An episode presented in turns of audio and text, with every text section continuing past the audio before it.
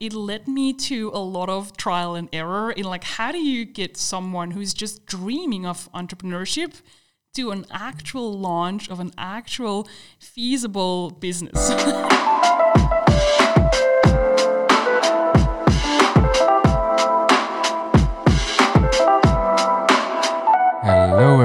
Welcome to a new episode of the University Podcast, the place to be for lifelong learners with a curious mind and a willingness to learn from others. What we do is that each month we speak to a remarkable human being. We talk about their journey and their ideas, and we try to pick up as much as we can from them. This month, we're absolutely delighted to speak to Eline Goethals. Elina helps businesses grow whether it's for an entrepreneur just starting out or for a Fortune 500 company, she loves figuring out core growth challenges and solving them.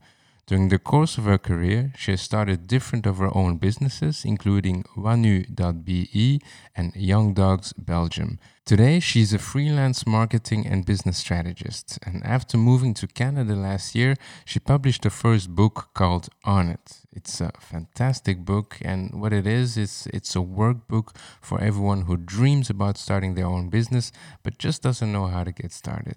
During this episode, we discuss her journey, we discuss if she believes that everyone can be an entrepreneur, and Eline, of course, shared some great tips from her fantastic book. Today's episode was recorded at Fonder. Fonder is a co living residence in Wilrijk, Belgium, which offers you the privacy of a fully furnished studio, but also the company of warm and open minded housemates that you can meet in the common areas like the lounge and the garden. A really cool concept, especially now when our social contacts are so limited visit www.fonder.be, that's F O N D E R.be, for more information.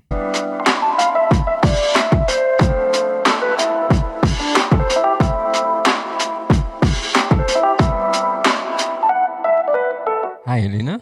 Hi. How are you? I'm good. Yeah. I'm happy to be here. Yeah, How are I'm- you? I'm good. I'm very good. I'm very happy to to have you on the show to discuss, uh, among other things, your your book and your entrepreneurial journey and and lots of interesting stuff that you have to share with our with our listeners. Uh, so I'm, I'm very much looking forward to that. Now, as you know, the very first question we ask every guest here on the podcast is how you would describe the human being that you are without mentioning anything that has to do with your profession. Oh, tricky question. Um, I guess, and like, I guess I'm a, like a, a difficult person to describe without mentioning my professions because I'm doing such different things in life and like I have so, so many different professions. But I guess like the thing that characterizes me the most is the fact that I like other humans. I've always been very driven by like understanding other humans and being close to other humans and observing them and and being clever in spotting what humans need and want and where I can help them with. So I guess that's probably like the human behind the profession. It's just someone who's very much obsessed in not a creepy way, but just very much obsessed by other humans. Yeah. And and I, I don't think I always was a human person. I like I definitely wanted to become a veterinarian when I was five years old, and I, that's probably been my dream until I was eighteen or nineteen. I've like I was a horse uh, rider. I always had dogs.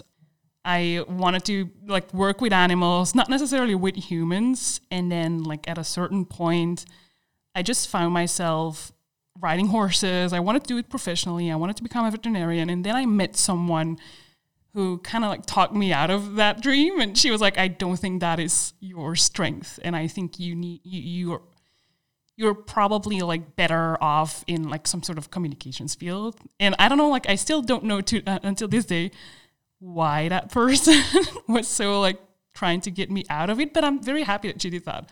Like i'm very happy because she got me started in an event agency and then that led me to studying communication sciences and then i ended up at a marketing agency and before that i started my own company so like i did a lot of things Yeah. but it was all very much centered around other humans and like Yeah. trying to like be close to them understand them be clever like connect people with each other and that's pretty much been my driver ever yeah, since. Yeah, yeah, Yeah. I like that. What I wanna what I wanna talk about, you know, because I'm um, I'm I'm really excited to talk about your book. But before we go there, I just wanna uh, you know quickly go through your own uh, entrepreneurial story because you've written a book based uh, you know from experience that you gathered along the way.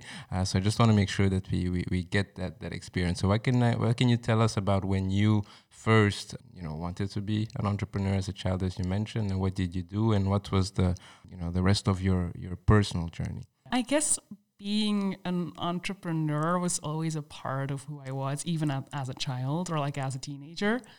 I remember when I was still like whole loving horses and stuff like that, that I managed to like find a small business within that world. So um, the people who who know like who ride horses will definitely understand this. But it, when you like dress up the horse to Yeah. get ready to ride on it, you put a certain blanket on its back and you put certain like protection things around their legs. And those things, especially in the last 15, 20 years, they really became a, a fashion item. Like Yeah. to be very fashionable with your horse, you should have like a different blanket and different protection things every single day. And I kind of started spotting trends in like patterns that were being used on the blankets and colors that were getting very popular. And so the thing that I did is I, I I noticed that, and especially like it was on the internet and like uh, very first days, like when your computer was still connected to your to the phone, I was like this little like tw- 12, 13 year old going on my computer and like trying to figure out where uh, which colors would get popular, and then buying them in bulk, like Yeah. trying to find some supplier in the Netherlands or something in Germany. And buying them in bulk and then reselling them for a higher price because and then eventually like I wanted to get one of those colors or one of those sets for myself. Because I didn't have like my parents didn't necessarily like wanted to invest which I totally get in every single last like fashionable color. So I would usually then like go buy the ones that were getting popular and then keep one for myself with the money that I earned Yeah. reselling the other ones. Yeah, Um, smart, smart. that was the- like I, I think and back then I didn't like realize that that was actually entrepreneurship. Like it's even it's almost like I'd say about a year ago that I was like oh like the thing I was doing back then was actually like starting a business I was just like trying to get by and like trying to get the like most hip color that was Yeah. out there But I, I Uh, always wonder, I always ask myself, and I think I've asked this question to quite a few people who've been on the show, like where where do you get when does the light bulb go on that you want to do something like that, especially at at, at such a young age? What was you know, did you have uh, an, an an inspiration or like a certain clear moment that you remember that you wanted to do that or I think I was just following the example of other people. Like I don't necessarily think that like someone starts doing something like that just completely out of the blue without seeing any examples. But you know, like I was on the internet and it was so cool and like you had all these fora and forums where you could go and like, like see and talk with other people. And I guess I was just like seeing other people do the same thing. And I probably thought that I could do it better, which that is definitely a driver in my life. Like the fact that I thought, oh, I like I see that person doing that, but I don't think they do this or that really well. So I think I can do it better than them. And I'm like, let me let's do that. But I don't think I've ever like had a super original business idea. I just saw something happening that I thought wasn't good enough, and then I tried to improve it later yeah on. yeah and after that you you know you continued your entrepreneurial journey. Uh, you had other uh, initiatives. Tell us about uh, those uh, those companies. When I kind of like got off of the path of wanting to become a veterinarian, I started an internship at an event agency, and I kind of like liked that whole world, which led me to work. I've worked for the city of Antwerp as a student, and then like I got around the choice of like what will you study or like will you not study anything and like go do something but i ended up studying communication sciences it was on the university of antwerp and it was basically a very theoretical study i would say like and i had the benefit of being a person that like i when i read like summaries or something like that i can just study quite fast which was not necessarily good for my studies because i decided to not follow any of the classes and just like do the whole studying a couple of days before the exam. So I was, I was ter- a terrible student. But I had a lot of free time because I was like, why do I need to be in those classes because I can just read that stuff much faster on my own and study it much faster, like even faster than those like study hours would take for me going to to uh, the class. And then I wanted to like do something on on my own, so I first entered a competition that the city of Antwerp was kind of like holding because Antwerp, I think, was like the capital of youth in 20 2012, 2011, I don't remember, quite some time ago.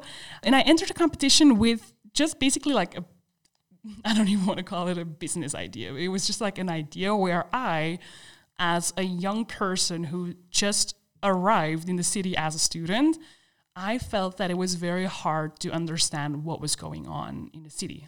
And I mean that in terms of events for young people.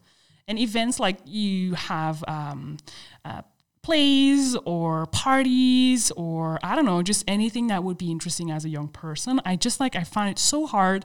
It was pre Facebook time, uh, and I found it so hard to like know what was happening, and I ended up missing a lot of stuff. Yeah. And not just me, but like me and my uh, sounds like such a loner, but like me and my group of friends. Like yeah. we found it so hard, and it's true. Like before the internet, like you had to go to uh, the downstairs toilet at yeah. a bar to like see what kind of like things were going on on on some posters.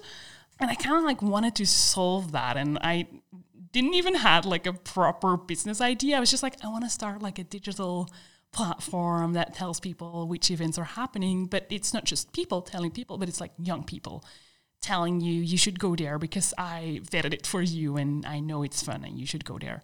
And then we also wanted to do something that was more about after movies and like telling people like, oh, that was fun, you missed it, but like be there next time. And that was like basically the idea, which was fun. Like it was a fun time in the city of Antwerp because of that whole capital of youth. I ended up winning 25K to like make the idea happen. Yeah. And like a couple of months later, suddenly I found myself having this digital platform and having to like lead a team of 30 editors in total, like all young people. They were all doing it like voluntarily and they were just like doing their best in like writing and, and, and, and making photos and filming and editing and like just putting stuff online, like making content like never before. And we started doing paid stuff. Like we started getting paid to do an after movie of a party. And I was like, oh God, like this is an interesting business model. Yeah. Uh, we didn't necessarily were into like having advertising on the platform, but we started getting paid to like um, uh, feature certain events Of course, we always did it in like a pre-authentic way, but like we it was starting to get like a pretty good business. And I've done that for quite some years. In the meantime, I also um, started working on like a small video company uh, with other friends where I taught myself how to film and how to edit. And we, back then, it was super cool when you had a, a little business or like a little company to get these beautiful like company videos. I don't know yeah. if you remember that time. Like yeah. it's about t- 10 years ago where like suddenly we all could watch video on the internet and like you could have this super cool slow-mo video of your company and like the people working there. And it was such an interesting business for us because many small businesses wanted to pay for that. So we started doing that and again like we didn't earn huge amounts of money, but it was good. Like it was a fun, interesting company on the side. And Wanu, so the the, the, the um, digital platform, event platform, I think I've done it for like I was there for three years, and then after three years, I kind of like started asking myself like, why do certain campaign ideas that I have or like ideas to get more people on the platform. I didn't even call them campaign ideas back then. I didn't know it was called uh, it was called that. I just started wondering like why are certain things working and, and getting a lot of traction and people are liking it? And why do other ideas that I consider equally genius yeah. I never considered it genius but I just wondered like why do people like stuff some stuff and don't like other stuff? And I couldn't predict it. So I wanted to learn more about consumer psychology and, and, and why do make why do people make choices and, and why do they buy things and i found it very hard to get that knowledge within my business so i decided after three three and a half years to back then i was in my master's degree and i decided to do an internship at an ad agency because ad agencies so advertising agencies they're probably the best place to learn about yeah. that because the, level of knowledge in consumer psychology is quite high and in stra- marketing strategy and, and, and, and, and cons- uh, communication strategy. And I, I was so triggered by that whole side of building a business that I decided to stop my uh, my own company and then start interning for an ad agency, which I back then quite some people thought was a strange choice because I think quite some people thought that Wanu could become even more successful than it was.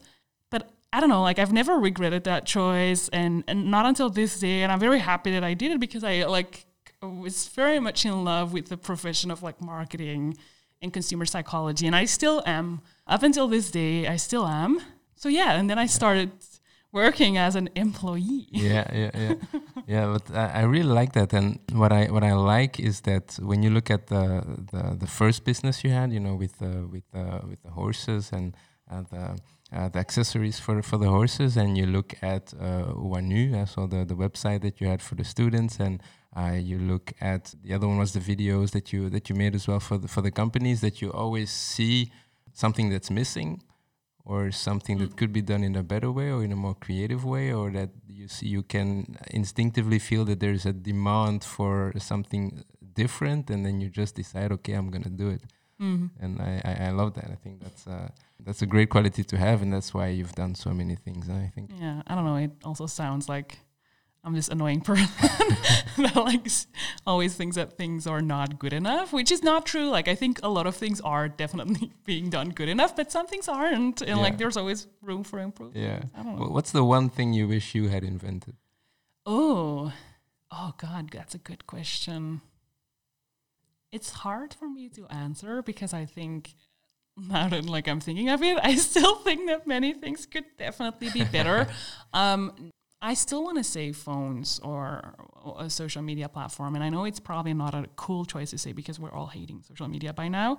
But like it's it has changed so much for us as humans. And I think it has also changed a lot of things in a good way. Or maybe I would just like wanted to have invented the, the internet. Yeah. That's a good one. Yeah.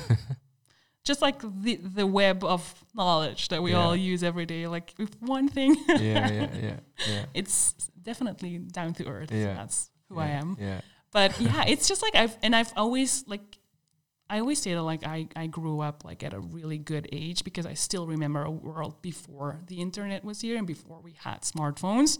I was young enough to also get ingrained by it and like it feels as some a natural thing for me and I, I'm assuming you do too and and it's like I've I've because it's so like ingrained in who I am and how I think and how I think about entrepreneurship, for example. Like it's so beautiful that we have so much knowledge right in front of us, and like we, it, that's probably the craziest invention ever. And I don't, th- I, I don't even know like whether we will ever have like an invention that is yeah. as crazy as the internet, and like we've lived it. Yeah. Yeah. Yeah. Very true. And that's, you know, we'll talk about it, but that's that's one of the things that I love about entrepreneurship is that you know, that's it's literally changing the world. It's literally building the world of, of tomorrow and it could be small, it could be big like the internet, but it's it's always start with someone having an idea or, or seeing something with a critical mind and thinking that it can be done better. So but let's talk about your book uh, because you've you've written a book which I you know people can't see it but I have it here and uh, it's called On It and uh, it's a fantastic book. I've I've been reading it the past week. I'm not done yet, but I'm loving every little bit of it so far. Um, but I'm gonna leave the, the honor to you, of course, to to explain in a nutshell, you know, what your book is about and and why you you you felt the need to write it. So yeah, one of the things that I didn't tell yet, but I probably should before I introduce the book, is the fact that I, when I started working at the advertising agency, and I've, I've worked at a couple uh, in the meantime, after a couple of years, I was kind of missing that whole youth chaotic innovation kind of vibe that I absolutely had when I had Wanu, the, the digital platform.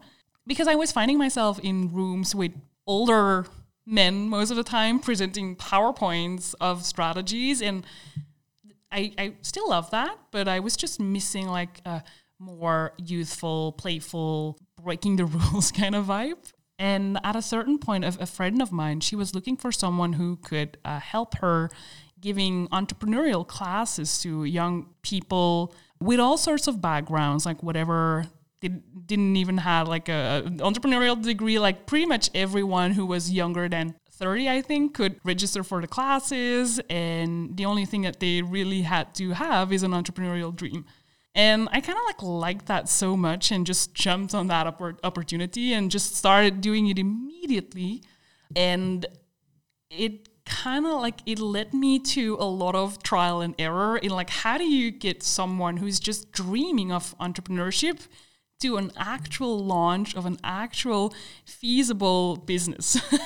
and I would say that it definitely took me four years. So having like um, four years of going through the courses, giving classes every year.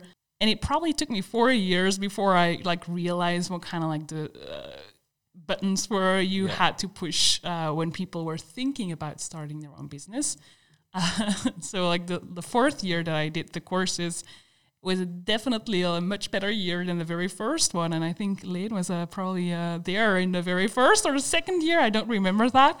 Um, but it was definitely a lot of trial and error. But I loved it so much because, like, suddenly instead of like giving PowerPoints and presenting strategies to like big, rich companies, I was suddenly like helping this one person start this one dream that they have and it's I just love the combination of the both. Like yeah. I couldn't choose, but I suddenly had like the best of bo- both worlds, and it's been like that for quite some time. And then of course I I um, moved to Canada last year, so December 2019, and. I, kind I couldn't continue with the classes. Like I wasn't physically in Belgium, and like honestly, I still feel like maybe I had an epiphany because I didn't even know that coronavirus was coming. but there was a part of me that was like, I I need to find another solution instead of just doing the physical classes yeah. and getting people physically together. Also, because I wanted to do it on a larger scale, because I knew I was helping people, but because it's so intensive in a way in, in helping someone with their business, I always put like a maximum of amount of, of um, uh, people that could attend the classes. It was like 15 to 20 people which is like it's a good number, but it's a limited number, and I yeah. and we definitely got more people asking to participate versus the ones that, were finally selected to uh, to enter. So then, yeah, I kind of like start started thinking of in like what other options are there when it comes to uh, helping people start their own business, and of course, like you have dig- websites, blogs, uh, digital courses. Um, but then I kind of like like the idea of having a book, like a physical thing that is there you can put it away, but it's also it's it's always there, like it's looking at you. And like when you do something digital, which I love, but you just click on the X and it's gone, and people yeah. might not think of you, and you might be sending them annoying newsletters, but they like if they want to forget, they'll forget. Yeah. And with a book, it's harder because yeah, it's, it's a, looking at it's you. a like physical product.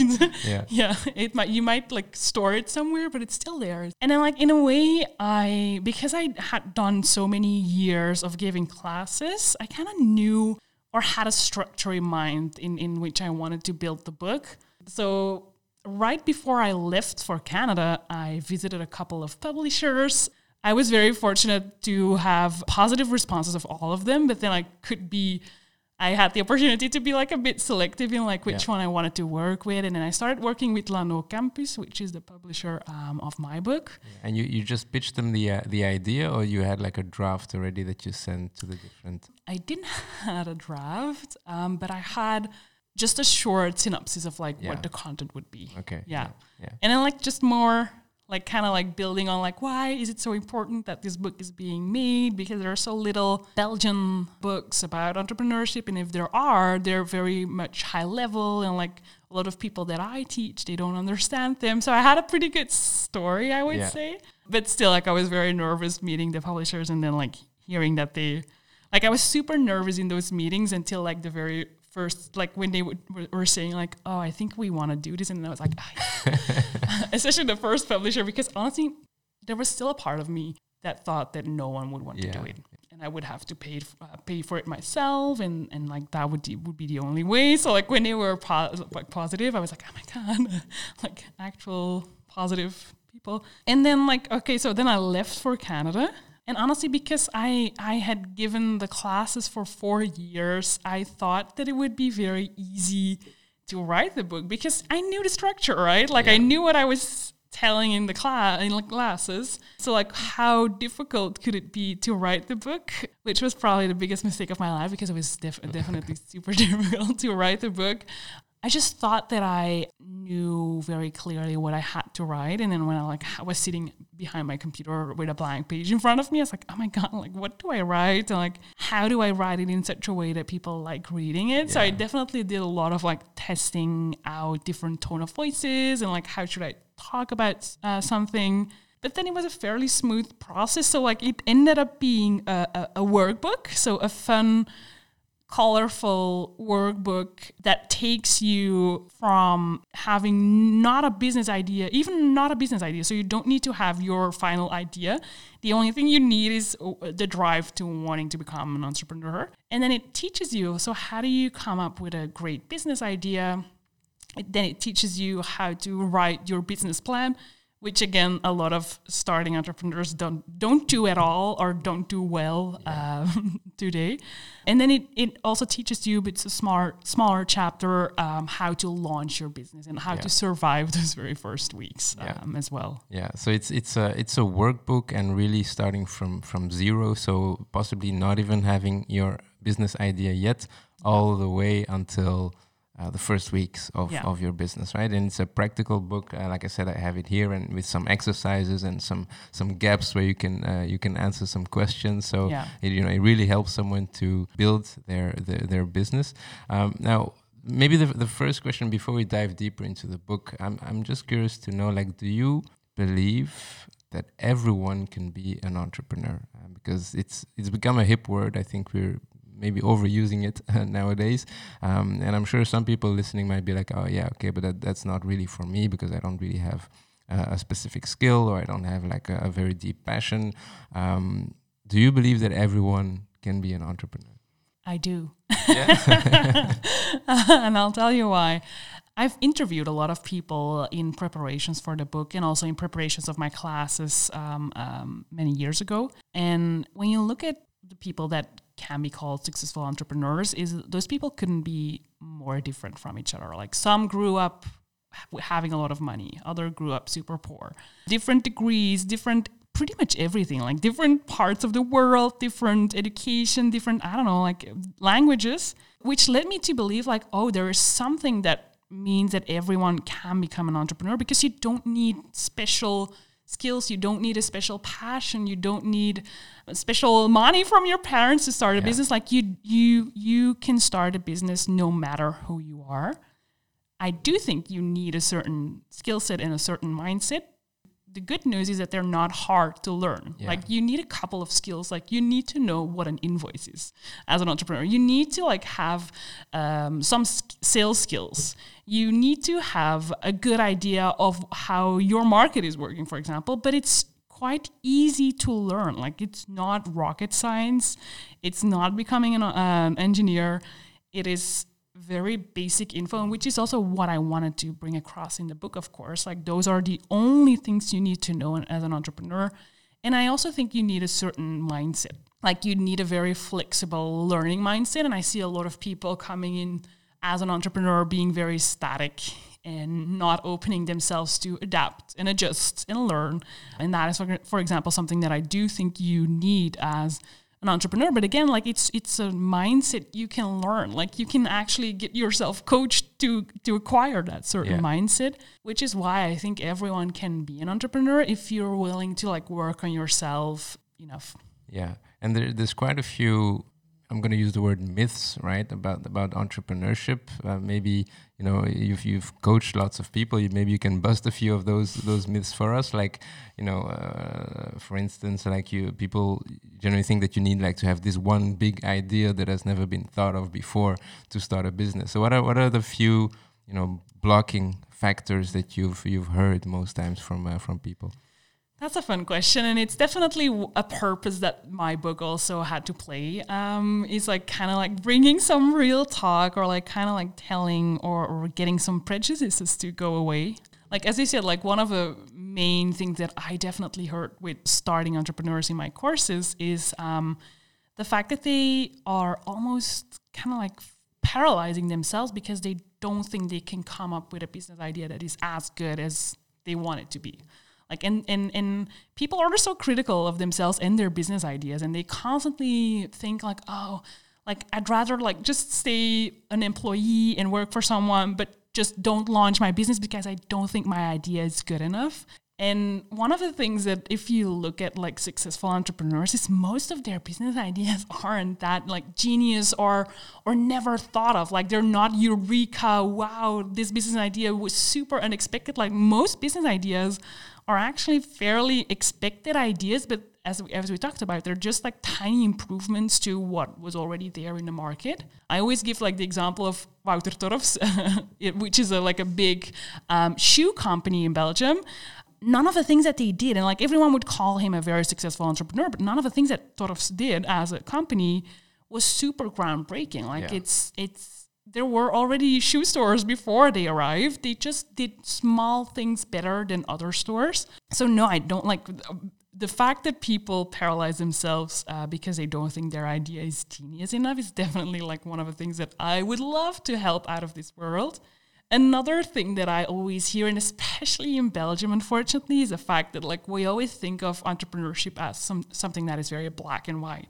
Like you're either an entrepreneur and that is who you are and you like have a big company and several people work for you and you'll be an entrepreneur for the rest of your life or you're either like a, a failed entrepreneur and like yeah. you are an employee and and that is pretty much the only thing you are like you you are not good as an entrepreneur and like having lived in Canada is was was really interesting for me because I could see kind of like a, a different culture or thinking about how to be an entrepreneur because you had a lot of people that were actively saying that they wanted to start a business in a couple of yeah. years. You had a lot of people that had side hustles and like there were so many more i would say like gray variants yeah. instead of just a black and white yeah. of entrepreneurship and i really love that and i always try to and that's also like in the book I try to like get people to understand like and, and the, the, thing I did like I had my own business yeah. and then I kind of like stopped doing it because I wanted to learn more yeah.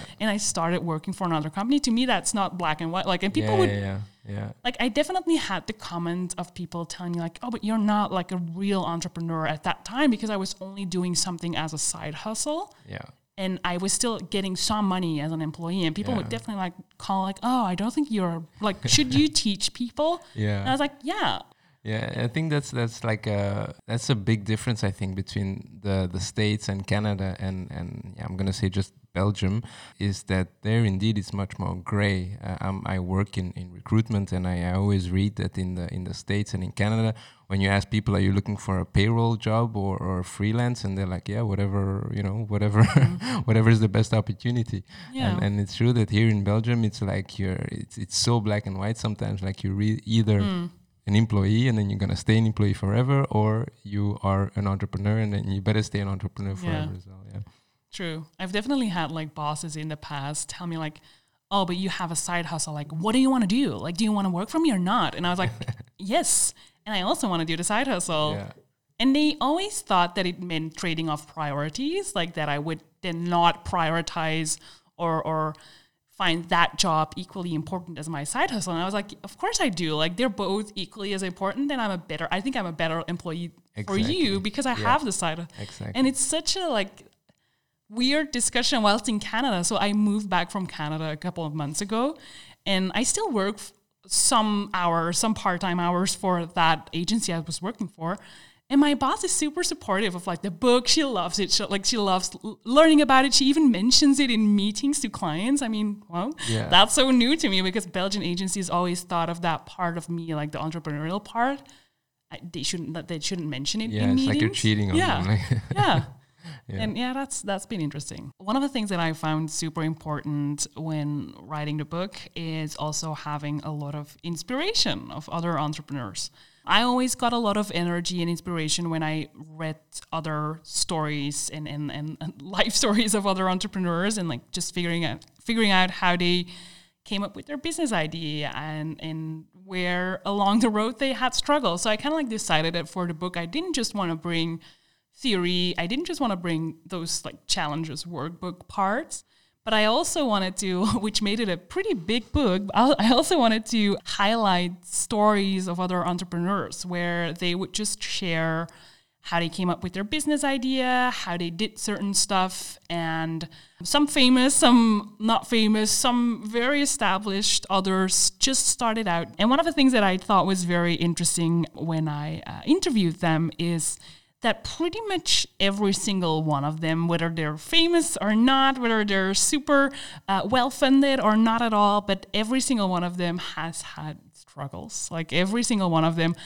had to find their way through something that was hard. They were cheated on. They did something that was wrong. They messed up their product. Like every single one of them had a hardship or I want to say multiple hardships and they just found their way through it. And I thought that was like an interesting message to like reads when you are working on your business and it can all, all almost be a bit comforting i hope to like yeah. figure out to like oh like even those people that are that i think of as super successful and and super lucky like even they had big struggles starting their own business yeah and even they are just like a, a human doing yeah doing the and they cried yeah. like they had tough times and they wanted to give up and just like you do now like they also had those feelings and spoiler like they're still having them even though they're successful like it's a constant battle yeah. with the struggles and i also like try to translate that into the book like in, in the stories that we have of those entrepreneurs is i definitely tried showing the the things that didn't go that well for yeah. those people because i yeah. think as a like a starting person that is a very comforting thought. Yeah. It's like, oh, they struggle too, like, and they got cheated on too, and they like bad things happen to them too. So why don't I just persist a little bit more yeah. too? Yeah. Yeah, I think we're, we're capable of more than, than we actually give ourselves credit for, right? Yeah. And and one thing that I one way that I look at entrepreneurship is like it's a bit of a, a muscle sometimes that you can that you can actually train uh, is just looking around you, your day to day life, and seeing the things that frustrate you. Usually, that's where you think, "Oh, I wish I had a, you know, I wish I had a business that uh, that would mm. solve this problem." Right. So I think that you know, if someone wants to start, I think it's a good place to start with training that muscle and seeing what could be done in a mm. better way, what could be improved. Right. Yeah, true. And even like I've heard like from the people that I had in my classes, I've often heard like, oh yeah, but like my life is so tough. Like I don't have time to start a business because I need to take care of my little sister, right? I don't have the money. And I always say to them, like, you have to be happy that you have struggles because most of the time the struggles we have, they inspire the businesses we end up starting. Yeah. And if you're living a life, and you definitely have people like rich people that have like a mansion that they live in and they get a car when they're 18, like those people have less struggles than you. So they also have less opportunities to see pain points. And, and, and those are often the things you end up starting a business solving. And so like I always try to like turn it around and like it's actually good that like some things are struggles to yeah. you because yeah. and if you look at like very famous entrepreneurs is most of their businesses are built on personal struggle. Like I was struggling, or I wanted to do this and yeah. I couldn't do it, and therefore I started my business. And yeah. apparently, a lot of people were struggling with it. So like that was a good idea. Yeah, and that's where you get the drive most often, yeah. right? Uh, because if you you want to solve that uh, that problem. Um, yeah. Now, getting back to your book, uh, like you mentioned, it has different uh, different chapters. It goes through all the different phases of you know building a company. What's what's your favorite chapter? I think I would say the very first chapter, like the biggest chapter, which is called Dream.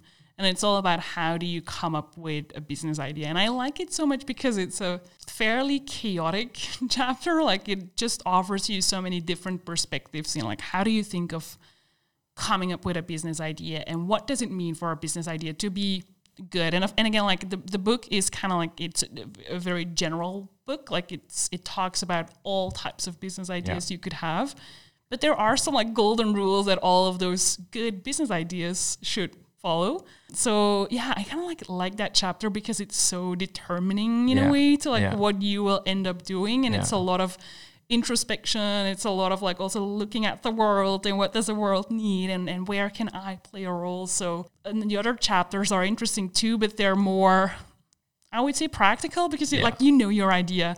You're just working it out and it's still a lot of work. And again like execution is so much more important than the idea. But still like they're yeah that very first chapter is like the whole there's a lot of like I also feel like a lot of tension. And, and when I get questions or when people ask me certain stuff about the book, it is always about that very first part. Yeah, and I'm happy that you mentioned that one because I, I, I read it and I, I, I loved it uh, that that chapter and I think anyone who's still you know who's just curious about about themselves and about you know any potential business in the future I think if you've read that chapter you're gonna know you know you're gonna know what your frustrations are you're gonna know what you could possibly uh, build a business on. Uh, but you know obviously the people listening haven't read your book yet. What can they expect from that first chapter? How do you you know when you don't have an idea how do you start to figuring out what you could start doing? For a very long time, when I was giving my uh, my courses, I tried to like kind of figure out the magic formula of coming up with a business idea, and I ended up finding it in a book that was about the Japanese philosophy ikigai. Yeah. Uh, and some people might have heard of it. Not everyone. I thought that was something like that everyone knew, but it's not the case. I've discovered. And and that whole ikigai theory, and I won't I can talk about it for many hours, but it's all based around like how do you find your purpose in life? And and it, it combines two elements that are about you yourself. So what you as a person like to do and what you as a person are good at. And it combines that with something that the world needs. So it uh, it talks about what people actually need in their life and what they want to pay for. And that whole, like the Japanese philosophy, it, talks about that it's so important to have a life purpose that is combining those two elements. And I remember like reading a book about it because I'm just like reading self help books all the time. Um, and I remember reading it and then thinking, like, oh, it, this might be an interesting blueprint for starting a business because it was in my mind combining some things that I saw happening often. Like I saw people starting a business only because it was about something that they liked or they were good at, but then no one was needing it. Like no one wanted to pay for it, and those businesses were terrible. And I also saw a lot of people in my classes starting a business because they spotted that people needed it. Like people wanted to pay for it, but they didn't have any personal involvement in the idea. And I also saw that those people were kind of just like giving up very fast. Like they weren't persevering when it was getting hard. So I tried and I, just found it a very interesting blueprint, like what, what you do and what you are good at and then what people need. And kind of like the whole pain point, like Yeah. what are your frustrations, what are your struggles, and like can you solve it in a way that then leads to people wanting to pay for it in a business. So that's the model that we work with throughout that very first part. And, and, and it's filled with challenges that make you think about all of those four elements. It, it just helps you. Like one of the exercises, and I'll just spoil this because I like it. One of the exercises that I always get people doing, and it sounds very childish and ridic- ridiculous, but I, I guarantee you that it works. It is the uh, magazine cover challenge. And it's Oh, yeah. basically a challenge that tells you, first of all, like you will be on the cover of a magazine in five years. Like I promised you that. And but it's up to you to figure out what the what magazine you're on, like what cover you're on, like which magazine is it. It's up to you to figure out what the photo of you on that cover will be like. Will it be just you, or will it be you with other people? Uh, will it be you with an animal? Like, will it be you in another country? Like, it's just like figure out what kind of photo you would want on that cover, and then it also asks you to think about like a headline, like the typical like oh. Um, first person to do this, first business to do that, or like youngest entrepreneur of Belgium. I don't know. And then it also has like a box to um, have you think about a quote. Like, what quote would you like like to put on that cover? And it sounds like every time when I explain the exercise, I see people like kind of like cringing because they think it's like a something you would do in kindergarten. But it en- it always ended up being something that was very telling about like what do you like how do you think about your future? And i've done i've seen like people like i had this one person doing it and she thought she was going to be a photographer. And then she did that whole exercise and there was nothing about photography in it. And i was like that is like interesting and telling about like and she it just like completely changed the business and she's in event uh, like in the event industry now so she like tried to like adapt or adjust what she was doing so yeah that's one of the exercises and of course there are many more to like help you figure out like what who you are like what you like doing but that's one that i really like Yeah, yeah. Like I said, I really enjoyed it. And when we say workbook, like it's a it's a very big work, book, and it, it is really you know it's it's really a workbook so you really have to put time and effort into figuring out uh, what you like to do and what you're good at. So there's different exercises. You have to ask other people's opinions as well um, what people need and, and what people are willing to pay for which i thought was the was a good um, say adjustment that you made to the ikigai uh, uh, i thought was really good. And then your idea is basically your business idea. You should be able to find it in the middle Yeah. right yeah to combine like the four circles. So like what you're good at, uh, what you like doing, what people need, and what people want to pay for. Like ideally, you can combine all four circles into Yeah. one business idea. Very often, one of the circles will lead, and the other ones will follow. But at least like I've had so often people in my class that were super good at filling in the top two circles. So like what you are good at and what you like doing. And then they were struggling like finding the circles that like what were people are, are people actually needing what you are good at?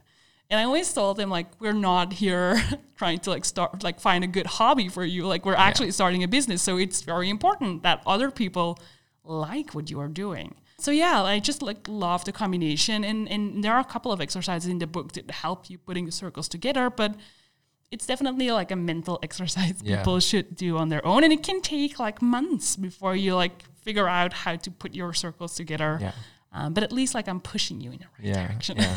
That's an important one that it can take time, and and uh, I don't think we mentioned it, but uh, that's why it's called on it as well, right? In the sense that you're on it, you're you're working on your uh, your Yeah. business. Uh, Yeah, Um, true. I I the I kind of like like the name so much because I always think that being an entrepreneur is kind of like putting on a, a switch. So like I've had many people talking about being an entrepreneur, but then kind of like flipping the switch off and like, oh no, like it's nothing for me. And then like after a couple of months, they like uh, flip the switch back on and like, oh yeah, I do want to start a business. And I always try to like get people to keep the switch flipped on and like stay on it even if you're not like actively doing something for your business that day like keep thinking of yourself as an entrepreneur because that's how business ideas will come to you and like you you, you remain in that mindset that you do need to start your own business so yeah that's Yeah. why it's called yeah, I like it. And uh, maybe one question out of curiosity, like if someone comes to you and they filled in, uh, you know, the whole the whole document, when do you know if an idea is a good idea at that point? I always say you don't know until you put it into real- reality because I can tell, like, I can look at your filled in book and it might be something that is super good today, but something like the coronavirus might happen tomorrow. And then reading your book again, like in a couple of weeks, might just change the entire opinion and entire almost science behind it, why that the idea is a good business idea. So it's definitely like linked to um, to time, and I would just say like putting it into reality is probably the best test. Like Yeah. I have a couple because I find it very important to test ideas and to test assumptions you have about the market. So there are definitely a couple of um, of tests and experiments in the book that help you like kind of figuring out whether you're on the right track. But you won't know until you put it into reality. So Yeah. I hope people like when they read the book that they start putting stuff into reality Yeah. as soon as possible. Yeah. Uh, I like that. And, and maybe one thing that, from my own opinion, that I would like to add to that is that in the end, entrepreneurship is doesn't necessarily have to be a business. I know it's just my opinion. Like you could have like an idea to help people, and I think when you use this kind of exercise to figure out, okay, how do I want to do it, and you can start doing it, and maybe it's not a maybe there's not a financial model behind it because not many people will already uh, willing to pay for it, but it could be like a good project, right? So I think it's really a skill that is that is uh, applicable in business, but it's also a skill that is applicable in in life generally. Like if you want to change something, it gives you the tool to to do it. So uh, like I said, I really enjoyed reading it. Um, now you have another big passion, which is marketing, marketing strategy. Now maybe I'll, I'll ask it in a broad sense first. Like why are you so why are you so passionate about about marketing? What what is it about it that that that that, that you find so so interesting? When I started my first internship at a marketing or advertising agency, I honestly wasn't necessarily completely convinced whether I would like it. And I honestly thought about advertising as like fake phonies trying to like get us buy us that we would buy stuff that we don't need and like it's a very fake and plastic thing. I was definitely not like a big advertising. You have people that are Yeah. like big advertising. I definitely wasn't that uh, that kind of person. But just being in, in in in the ad agency for a couple of weeks, it became so clear to me that like how you market certain stuff can really influence the world. Like we, one of my very first campaigns was was for Special Olympics, which is a, a beautiful brand, a beautiful thing that is happening, and we did a whole campaign. It's been so long. Like I always try to like mention the campaign and then I realize that like i've gotten too old and people won't remember it. But like we did a lot of like campaigns to like get um, attention for the Special Olympic athletes, Yeah. who of course weren't getting as much attention than the the athletes we would consider regular.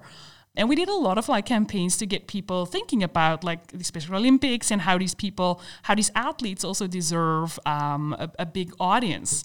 Um, and it was just crazy. Like we we did a couple of campaigns, and I was very fortunate in like very early on in my in my career to do a couple of campaigns that were just bigger than life. They were on television everywhere, and it was just so interesting to me to like.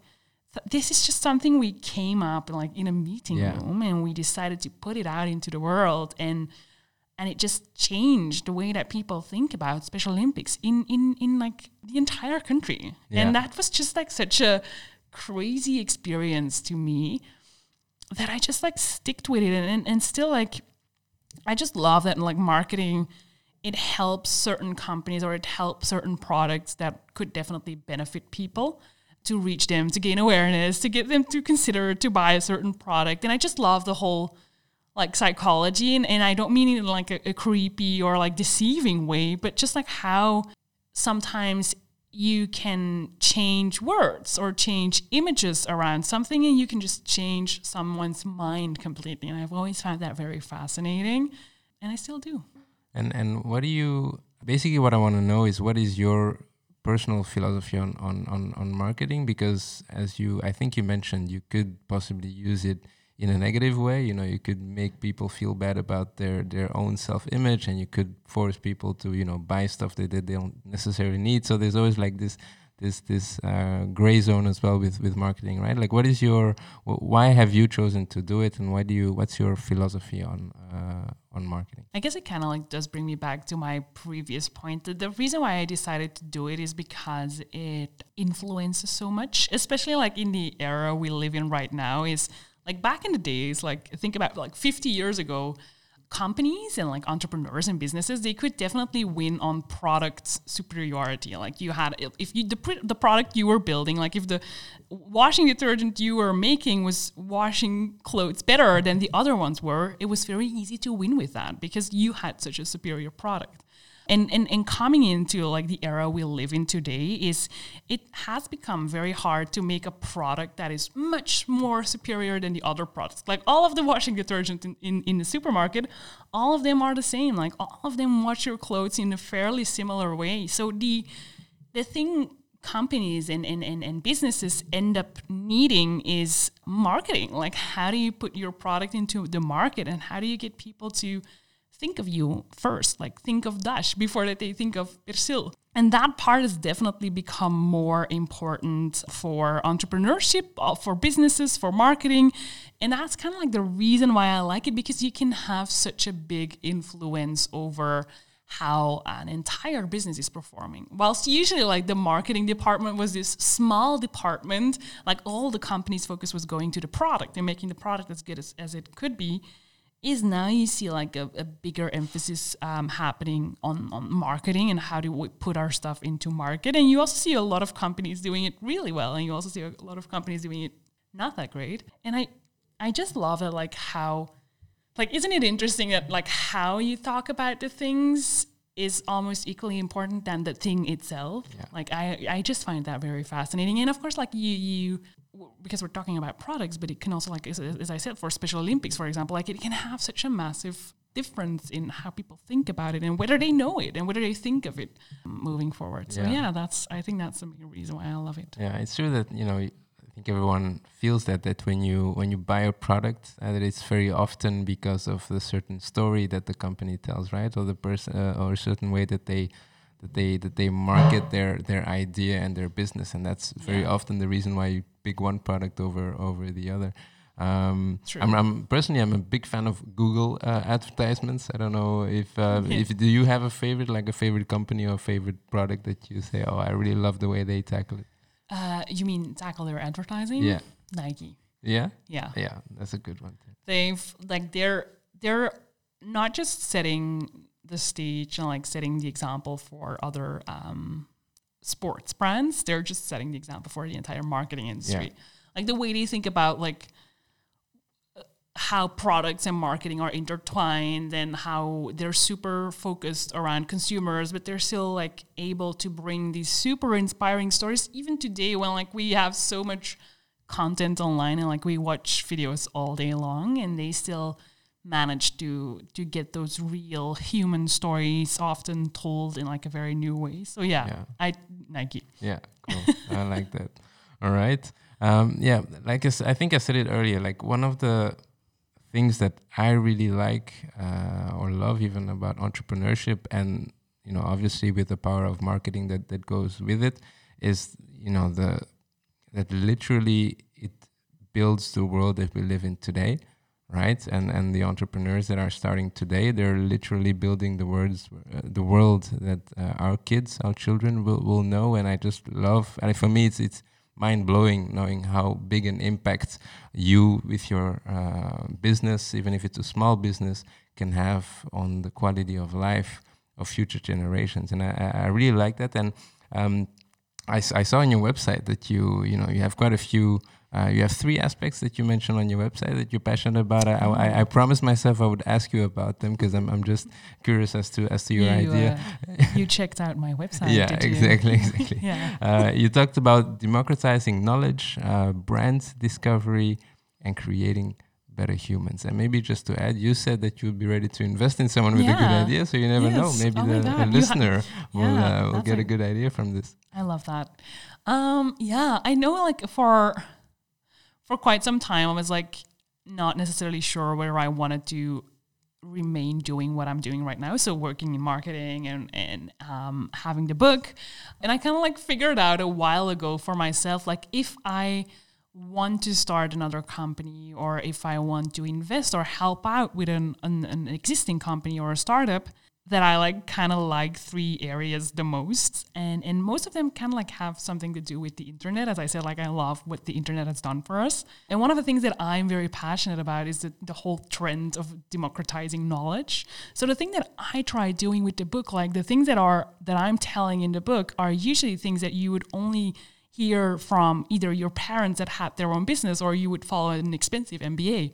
And like trying to democratize, and with that I mean like making it accessible for everyone. I always like that trend a lot, and and of course the internet has definitely helped with that. Like you see it happening, for example, like Canva, the the um, photo editing app. Yeah. Like it used to like editing photos or uh, making graphic stuff was usually very hard to do because you had to buy expensive Photoshop and you had to like buy often expensive courses to like know what to do with that whole complex Photoshop uh, interface. And Canva is just making it so easy. Like it's so easy to like teach you how to do certain stuff. So I definitely like that whole democratizing of knowledge or skills that were that before were very much uh, part of the elite and like only Yeah. they knew how to do it. And I definitely think that that's like a trend that will only intensify in the future, like the the knowledge and like think of like stuff that only certain people or certain companies know. It's like because of the internet, very soon all of us will learn how to do it. It might be complex, but at least it is a trend to like democratize the knowledge that was an elite before. Yeah. Uh, so that's definitely an, an area that I like, and I also like discussing about it. So if anyone wants to like take walks with me and talk about it, I'll I'll do it. And then the other one is brand discovery, and again, like I'm very much thinking, of course, about brands, and I and it's my job, so I love thinking about it. But one of the things that is also getting increasingly hard is discovering new brands. Like if, for example, you're thinking of buying a vacuum cleaner, most of the time nowadays, the thing you do is you put it on your Facebook, you know, like, or you ask friends Yeah. because it's become so hard on the internet to like figure out which reviews are real and which brands are definitely worthwhile testing out. So anything that helps people discovering brands in new ways, like it's it's so messy right now to like discover and like you google and then you don't trust the google results because all of them are bought. Yeah. so like most of the time you go to your friends and like because those are the only ones you can still uh, trust because like you also know that when you go to a, a supermarket or another store is that like those are probably not necessarily the best brands or out there. They're just the brands that give that supermarket the best margin on the product so helping people discover new brands again is like is also a topic that I love a lot, and I think more things will happen around it very soon. And then, of course, like a last one, just creating better humans and like helping people, I still find very important. And I definitely struggle or have struggled with working for companies that don't necessarily help other yeah. human beings. And I've definitely worked for those. I'll just like not share their names, but um, just things that help humans live better lives. I just find it so important. And I, I still think like a lot of people are have the opinion that like our lives are pretty much as good as they can get. And I don't think they are. Like I still think that like a lot of things, small things maybe, but there are still a lot of things that could improve our lives or that could be better. So anything that does that also like I find that they require my attention and I also like thinking about it and I hope that I can like start more companies. And like again like that's something i try to do with the book. Like i hope that like one of the things that i always wanted to do is like get less people living or uh, dreaming dreams and not living dreams. Yeah. like i i think that is something that like is definitely like a purpose that i kind of like had with the book. And i hope that that is what yeah. it does. Yeah. I, like i said i really love that idea and those three themes or topics as well, if I can if I can call it like that. And I think that maybe that's that's actually a first you know mental exercise for anyone who's listening like if you had a few ideas when when hearing about democratizing knowledge and you something popped up in your mind or when you heard brand discovery like oh yeah you know i really feel that as well or uh, you know creating better humans i think if if you if you're having a few ideas in your mind right now, that that's that's the muscle that you're looking for, right? Mm-hmm. That's the muscle that True. that people can use to to develop. And I think that you know, again, just my personal opinion, I think that very often when we think about entrepreneurship, as I mentioned, it's it become a bit hip, and it's like, yeah, you have to be able to to make a living from it, and it's you know, it's, it's sometimes you know it's it's an extra threshold for for people i feel and for myself as well. And the fact of looking at it in this sense like for instance uh, democratizing knowledge like if you feel that that's something that's really that you're really passionate about and you're like yeah i think that's a great idea and then find a way to contribute and then maybe it's a business and maybe it's a hobby but mm. you know at least you can you know there's so many ways to contribute to those things. True true. And i always like like having some trends that I personally see happening in the future in the back of my mind. So whenever like someone's talking about it, and so like someone's talking about it, like how difficult it is to know when you're renovating your house or your apartment, how difficult it is to like find a good contractor. And I'm like, yeah, that's like actually brand yeah. discovery. like that's how difficult it is to like figure yeah. out what a good brand for your apartment or house is. So I always like kind of use it as like glasses, like lenses that I'm looking through when people are talking about their ideas. So yeah, yeah, yeah. I, it, I think it helps like crystallizing like yeah, what sure. are the movements on this planet that I find interesting yeah. to see happening. Yeah. yeah, I like that. I like that. But thank you so much for for sharing that. Thank you so much for your time. Thank you so much for for writing thank the you. book. Uh, Thank you. I think it's it's really important, and um, you know, I think like so many people are you know, like I said, scared or, or unsure about about possibly a dream that they have, uh, and I think you've you know you make the threshold a lot a lot lower, uh, which uh, which I think is awesome. Um, so I hope that the people listening who you know want to do something feel like this nudge, uh, this subtle nudge at this moment to to uh, to get started. Um, and you know, I think uh, I hope they buy the book, yeah, honestly, because uh, yeah, uh, because I think you know, like I said, it will it will give you new insights. Now you know that we always end the episode with uh, the same question as well, and that is if you could give everyone listening today one final tip or life advice, what would that be and why? I think I'm gonna go for um, like this beautiful quote of in the end, it's just you. Um, and I mean that in like both a negative and positive way. Like in the end, it is just you. Like if if like you always need to rely on yourself and then like i personally have been in situations where i thought other people would have my backs and then they didn't or where i thought we like me and a group were undertaking something and then like it ended up just being me and i find that very hard but it also helped me discover that in the end it's just you and just you is most of the times enough it also helped me discover that. And like, I think most of the time I was like waiting for, I don't know, like friends to be more entrepreneurial yeah.